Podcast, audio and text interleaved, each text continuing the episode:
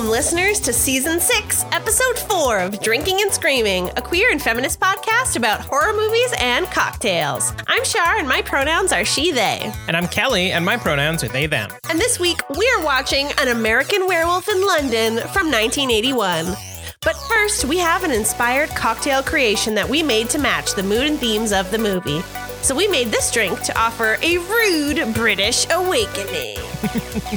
Before we go any further, we want to let you know that this episode will contain discussion on sexism and suicide. If either of these things are something that you need to not hear about today, feel free to skip this episode and we'll see you next time. No worries. So I made the drink. As I feel like we don't. usual. Yeah, I don't know what we're supposed to say there anymore. hey, I'm Kelly. I made drink. Uh, so I call this cocktail Moor Gimlet, Okay. Like M O O R, but it's supposed But to be But really, like it's like you want more. Yeah. Yeah. Yeah. Yeah. Uh, I wanted to go with something classically British, which a gimlet is pretty British. I also wanted to make it very I didn't know that. Yeah, I wanted to make it uh, aromatic and also sort of be like the Moors. So when you drink this, you'll turn into a werewolf. Ooh. So it's two parts gin, one part vodka, uh, some absinthe bitters. I used fresh lime and I threw a sprig of fresh uh, dill in there. Uh, and when I make gimlets, I usually like to pre-mix the concoction and then shove it in the freezer for a while, just because like gimlets are supposed to be really cold when you drink them. Mm. And if you freeze it or like put it in the freezer, uh, it'll get cold without getting watered down, um, which would normally happen if you like shake it with ice. So throw it in the freezer for a bit and use that time to sort of infuse the dill. I wanted it to taste like dill without being like a pickle. too- yeah, exactly. um, I haven't actually tried it yet, so I'm gonna give it a It's try. good. It has just the right amount of dill, I would say. I also love how thinly Ooh. you slice that lime to be on the side. Gimlets, I think, I always say that margaritas are my favorite cocktail, but gimlets are also really good because I love anything that has that that strength of the liquor Mm. accompanied by the true zap that comes with very sour either lemon or lime. yeah. And this does both of that very well. yeah, th- these are one of those drinks where it's like good to have one or two, but uh, don't like dedicate your night to them because they will fuck you up. Um, Yeah. The absinthe actually, so I don't really like absinthe too much because it's basically just anise. And but I try to use it because hey, it's absinthe, and you know, I don't it know. It makes us feel bougie. Yeah, people tell me I'm supposed to use it.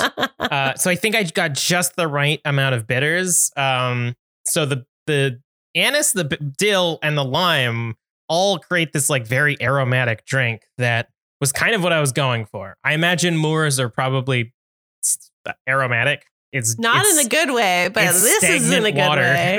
yeah. um yeah so it's kind of embodying that and again the rude awakening is when you get drunk and have to wake up after having a bunch of these yeah i'm at i'm really happy with this one it's simple but i think i balanced it really well yeah. The glassware that you also chose is very like 70s, 80s, which works out well. And it's got a stem. It's like a wine glass that's cubed almost. yeah it's cool Um, but it fits the era of this film's um, release date. ooh I think, very well. Before we dive on in, we've got some Patreon thank yous. So thank you so, so much to Diana S., Ollie A., who tweeted today, by the way. Ollie, we'll get a shout you out again later. Aiden T., Jackie V., Roxanne B., Aubrey L., Let's Represent Podcast, Nicholas G., Jacob M., and Colleen D. Thank you all so, so much for supporting the show. We could not do it without you. Mhm. This week, we watched An American Werewolf in London in your honor, patrons. It premiered on August 21st, 1981, and it's written and directed by John Landis. It stars David Naughton as American tourist turned werewolf David Kessler, Griffin Dunne as American tourist and best friend turned zombie Jack Kessler. Wait, best friend? I called them best friends. They were brothers? oh i didn't realize they were brothers I'm just noticing now, same last name. maybe they're married and Jenny Agutter as Nurse Alex Price. This synopsis was written by J. Welch 5742 on IMDb. Thank you, Jay Welch. David and Jack, two American college students, doesn't say they're brothers, I don't know, uh, are backpacking through Britain when a large wolf attacks them. David survives with a bite, but Jack is brutally killed. As David heals in the hospital, he's plagued by violent nightmares of his mutilated friend. Friend! There you go. How do they have the same last name? Did I fuck that up? It's a really common American last name. uh, listen, it's hard to tell. Uh, who warns David that he is becoming a werewolf. One of David's nurses, Alex, becomes very attractive, very attractive, becomes very attracted to David. I mean, very attractive too. We're keeping that in there. Don't edit that. It's the gimlet. It's getting to you. yep. I only had one sip. Oh boy. Uh, but she invites him to stay with her at her London flat after he's released. The two become lovers. Late one night, when Alex is sleeping, David wakes up to use the bathroom. He is startled by Jack, whose spirit form has begun to decay. Later, when David discovers the horrible truth, he contemplates committing suicide before the next full moon causes him to transform from man to murderous beast. Dun, dun. As a werewolf, David goes on a rampage, killing six new victims. And the next day, he has no memory of this. After reading a newspaper about the ordeal, he runs away. David winds up in a porno theater, took a turn at Piccadilly Square. Jack visits him again and introduces him to the ghosts of the people he murdered. They're all quite angry with David and all try to convince him to commit suicide immediately. David suddenly transforms into the wolf again and bursts out of the theater, attacking people on the street and causing several violent car crashes. He's hunted by the police to a dead end alley. Dr. Hirsch and Alex find him there, and Alex tries to calm David down and help him transform back. With some recognition of Alex in his eyes, David leaps at her, feigning an attack. The police shoot him dead immediately, and Alex tells David that she loves him. No. And that's the end. The end. Okay, bye. Remember, always scream responsibly. wait, wait, wait. Hit me with that trailer audio first. What was it? A coyote. There aren't any coyotes in England. Did you get a good look at the man who attacked you? Doctor, my memory is fine. It's my sanity I'm beginning to worry about. Are you all right now? I don't know. I'll let you know the next full moon. I'm a werewolf. So that was the 35th anniversary trailer for this film, which I thought was okay. I thought that was pretty Yeah. good.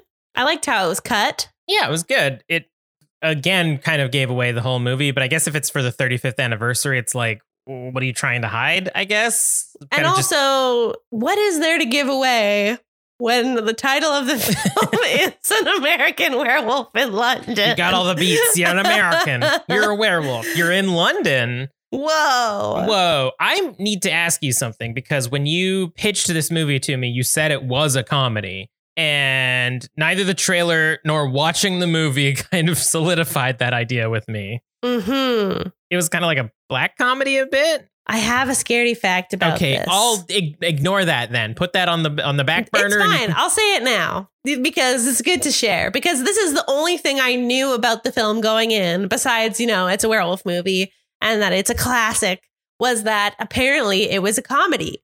oh, So, director John Landis says people always mistake the movie for a comedy.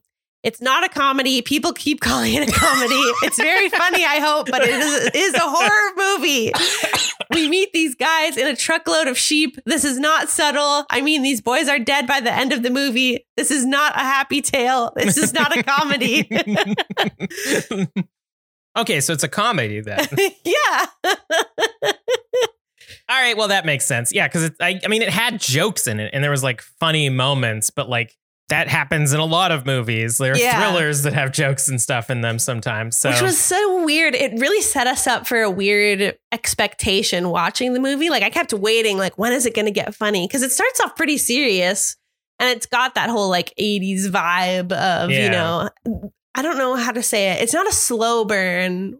Or it is, but it's done in a way that I don't love, where it seems like they're just wasting time and not doing anything. yeah, yeah, I can totally see that. And sometimes those were done in a comedic way. So I can There were how. definitely like such weird moments too. Where there was a guy that kept dropping instrument trays over and over. yeah. That was very like British humor. yeah, which is also funny because I don't think this movie was actually a British movie, was it? Because it was made by Universal, which hmm I believe is an American company. They had so- to get like um passports, like or visas for people to be able to film it in the UK. yeah, Yeah. yeah. Also, the shot of him in the gurney during the dream where his like face turns pale blue and has yellow eyes and stuff like that. For the longest time, I thought that image was from Evil Dead because it kind of looks like um, what's his face who plays Ash, yeah, yeah, yeah. Same And- uh Bruce Campbell. Bruce Campbell. It kind of looks like Bruce Campbell. So considering I'd never seen Evil Dead before up until like a year or two ago when we did it for the show, I thought that was from Evil Dead. And then didn't happen in Evil Dead. So I kept waiting for it to happen. and then it just randomly happened in this movie and i was like oh that's where that image is from The moment that it popped up on screen, that you said exactly that. i was like oh because i've seen that image before i just had no idea where it was from Yeah. uh so that's good that's that was it that was it really helped fill in my movie meme image knowledge Do you have actual thoughts though, besides these little fun anecdotes? yeah i got some real real thoughts some real homegrown Not those fake thoughts. I yeah. want the real ones. hashtag fake thoughts Let's Uh, start with this last one because that's a real thought to me. so uh lots of boobs lots of peens we uh we have everyone knows. Well, I mean, it's a new season, so maybe you don't know. But Shar and I have a tradition that anytime a a boob, a vajige, or a peen shows up, uh, we always have to shout it out. Um, Mhm. And uh, we, we said, hold back if there's like other people watching with us, but I feel like we also hold back if it's like sad. yeah, If a boob shows up and it's sad, we don't usually say it. no, But uh, when it's fun boobs or fun penises, and there were a lot of they penises, were very fun in this one. which did make me think that it was British because I know in uh, the UK you can show a flaccid penis much easier than you can in America. I have a scary fact about penises. dang, good because my sex ed teacher did nothing for me.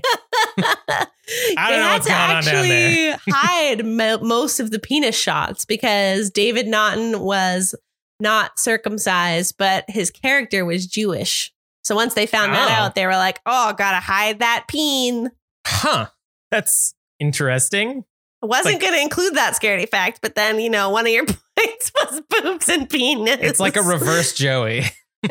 yeah, Um. Anyways, I just thought that was fun. It's uh, totally. yeah. I mean, they had that whole scene in the uh the porn This you theater. porn playing. Yeah. I was like, "Holy cow! What am I watching?"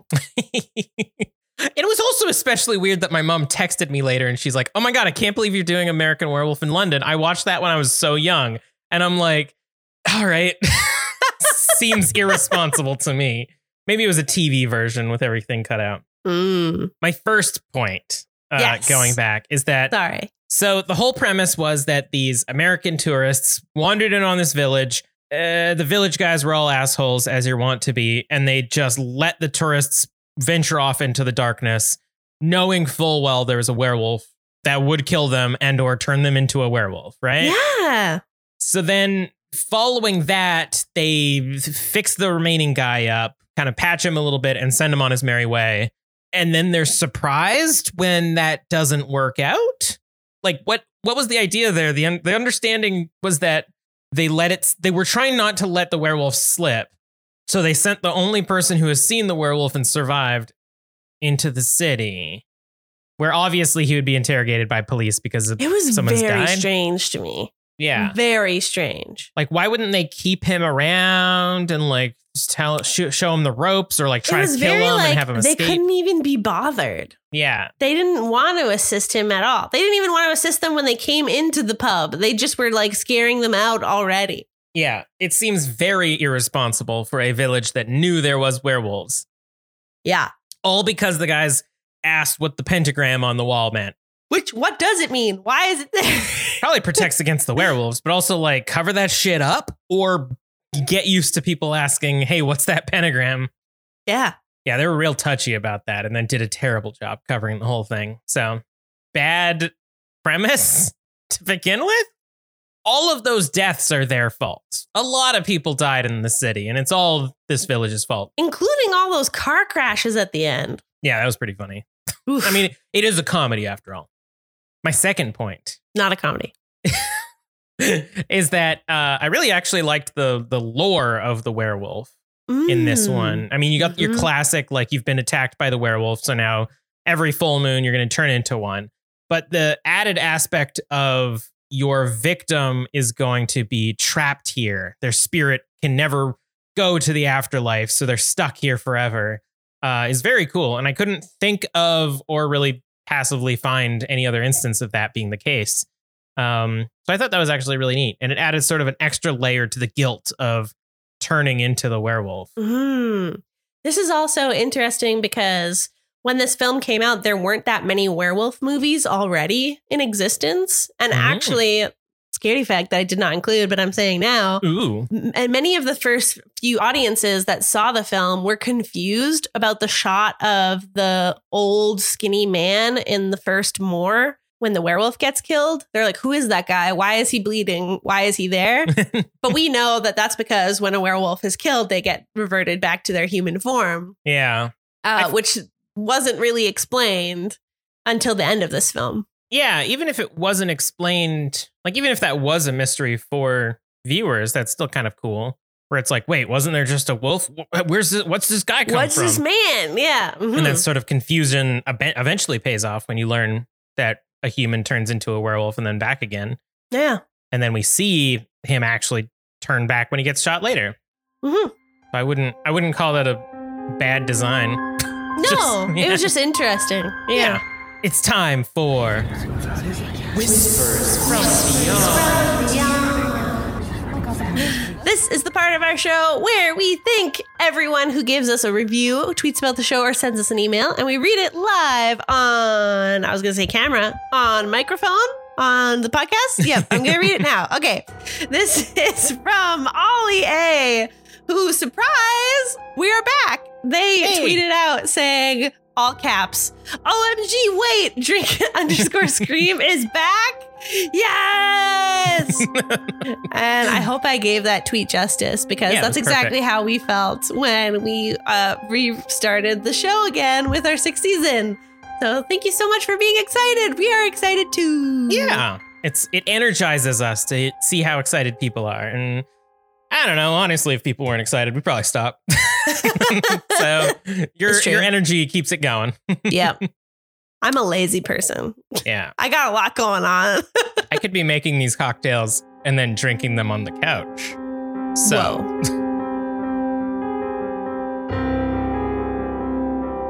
We're going to take a moment to talk about our socials and sponsors.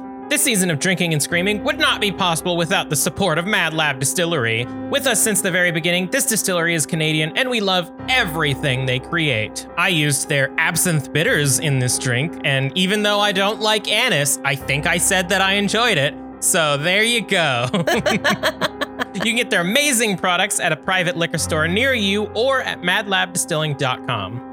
Evil Amy's Terror Shop is also sponsoring our show. They have a wide collection of pop figures that you can collect. We have a whole shelf of horror figures from this shop, and they have a sale going on. If you use the code EVIL10, all caps, you can get 10% off your purchase.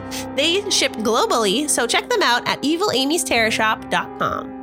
You can follow us on Instagram and Twitter at drink underscore scream, on Facebook at drink and scream, and you can email us at drinking and screaming at gmail.com. If you do, we'll read it on the show. Yeah. For more information and to buy some merch, go to drinkingandscreaming.com. Oh no, we're going back to the episode.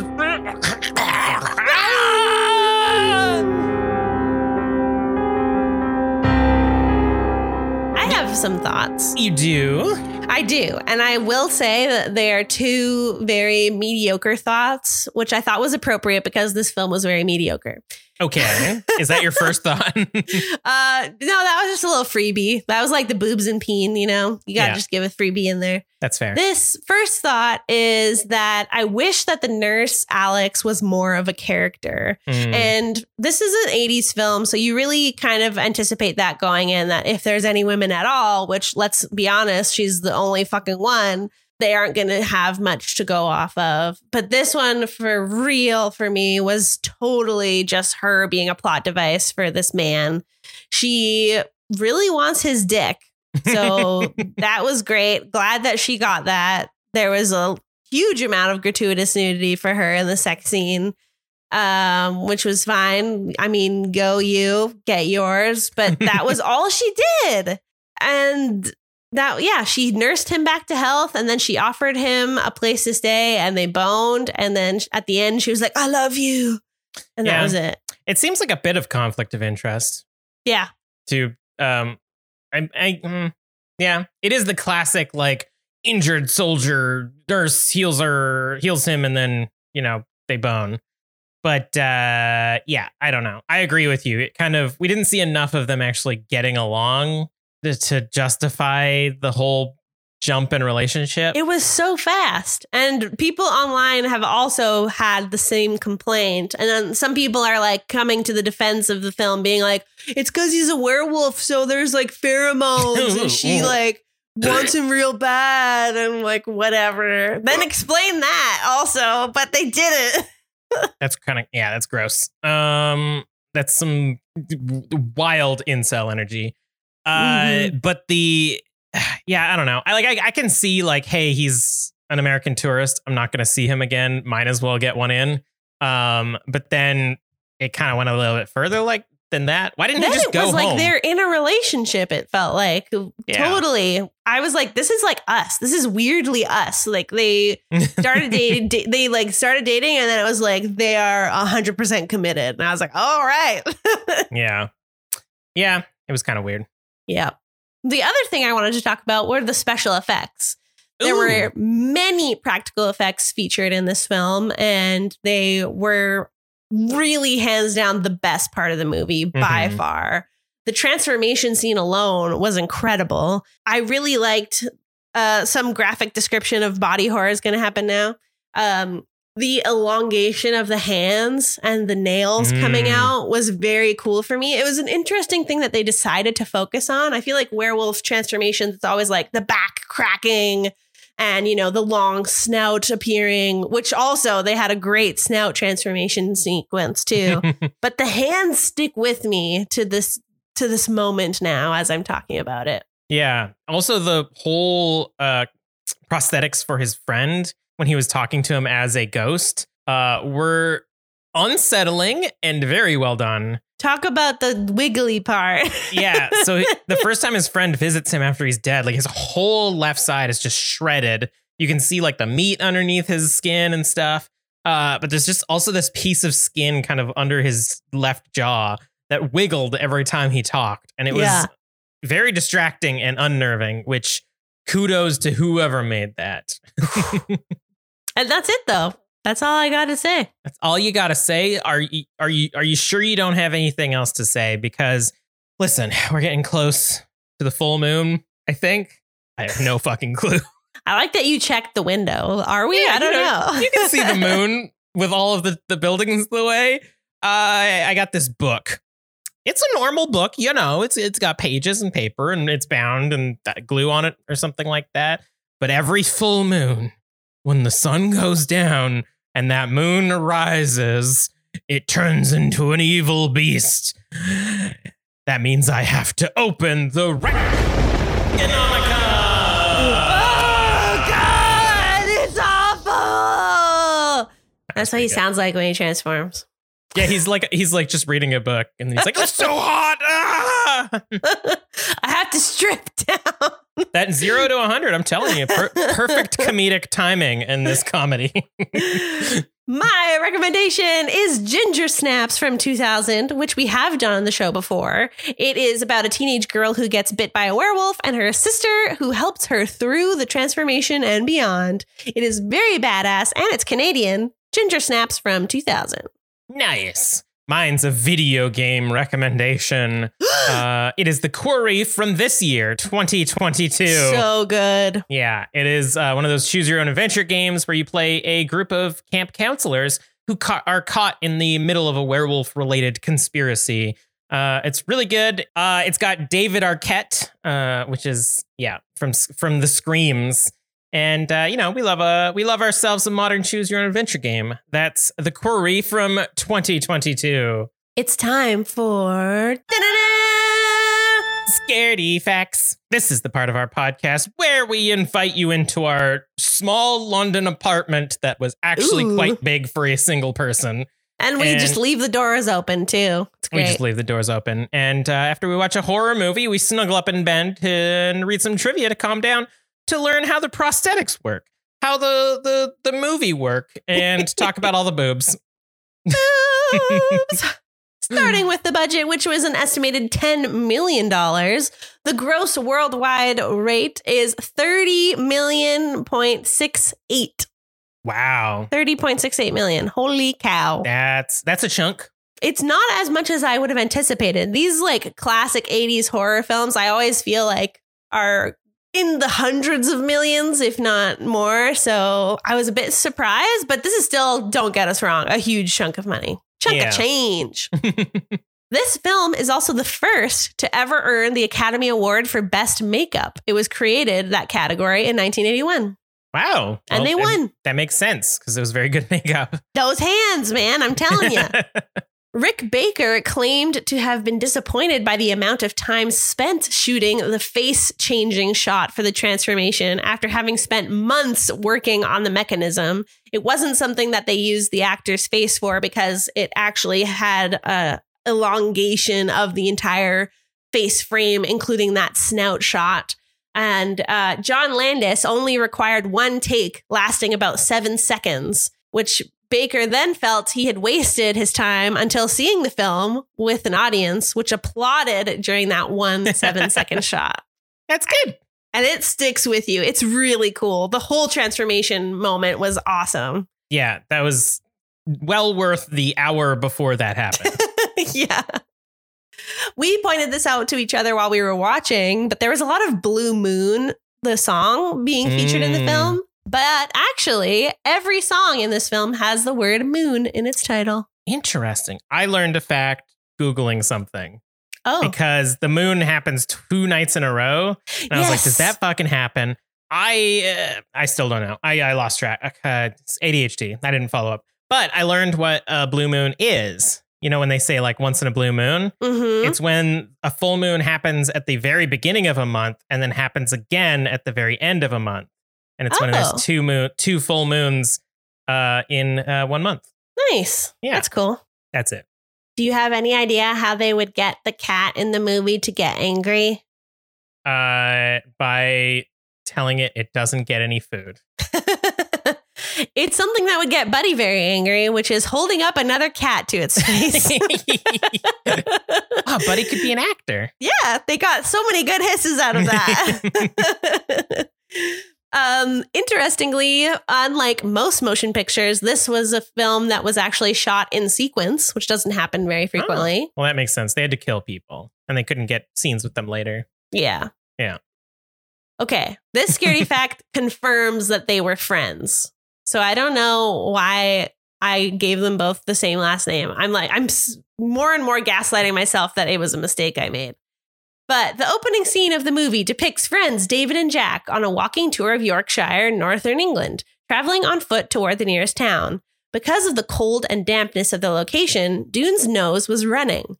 While delivering a line of dialogue, Naughton glanced over at Dunne just in time to see Dunne catching and wiping away a stream of snot coming from his nose. Naughton laughed at the sight of Dunne's discomfort, making Dunne begin to laugh while responding to Naughton's line of dialogue. And because of the spontaneity of the shot and the scene was largely improvised anyways, they decided to keep it in the film. Nice. And that opening moment of them really did seem like they were such great friends. And I think it was largely because of this encounter. So I thought that was cool to include. yeah, I did really feel like that in the beginning of how close they were. Yeah. Also, I did just Google, uh, and it's David Kessler and Jack Goodman. Okay, so I did make a mistake. Yeah. Who am I? I'm not a professional podcaster. We'll keep that all in the in the podcast so that um, the mystery can be followed. It's a it's a through line in the Yeah. entire podcast. Exactly. All right, I have three more scaredy facts. All right. The contact lenses for this movie were made out of glass. Uh, uh, oh. Yeah. Not good. I just wanted to include that. It was That bad. that bad. there is now a slaughtered lamb pub in the Greenwich Village section of New York City, which is in Griffin Dunne's neighborhood. And it has his and David Naughton's picture in it. oh, that's cute. Okay, last scaredy fact I have is that they tried to do everything they could to get the movie to be an R rating rather than unrated or whatever. So to do that, they had to tone down the sex scene, which I can't believe what it was before because that was already pretty raunchy to me, or not raunchy, but they, it was long, Yeah, it was very uncomfortably long. and we were we're just ourselves watching it as a couple, and I was like, this is long. uh, the other things were they edited out a scene where the werewolf kills the three homeless people uh, because preview audiences really didn't like it. Uh, they also removed a scene where a piece of toast fell out of Jack's undead throat, which I would have wanted to see. Um, and later on, the director Landis re- says that he regrets taking out these edits, cutting these Hmm. scenes, which is too bad. I mean, Maybe the- they could release an unrated version. yeah, I mean, the toast would really fit well in the fact that it's a comedy. So yeah, it's totally a comedy. totally. But Uh, that's it for Scary Facts. Yeah. Any final thoughts?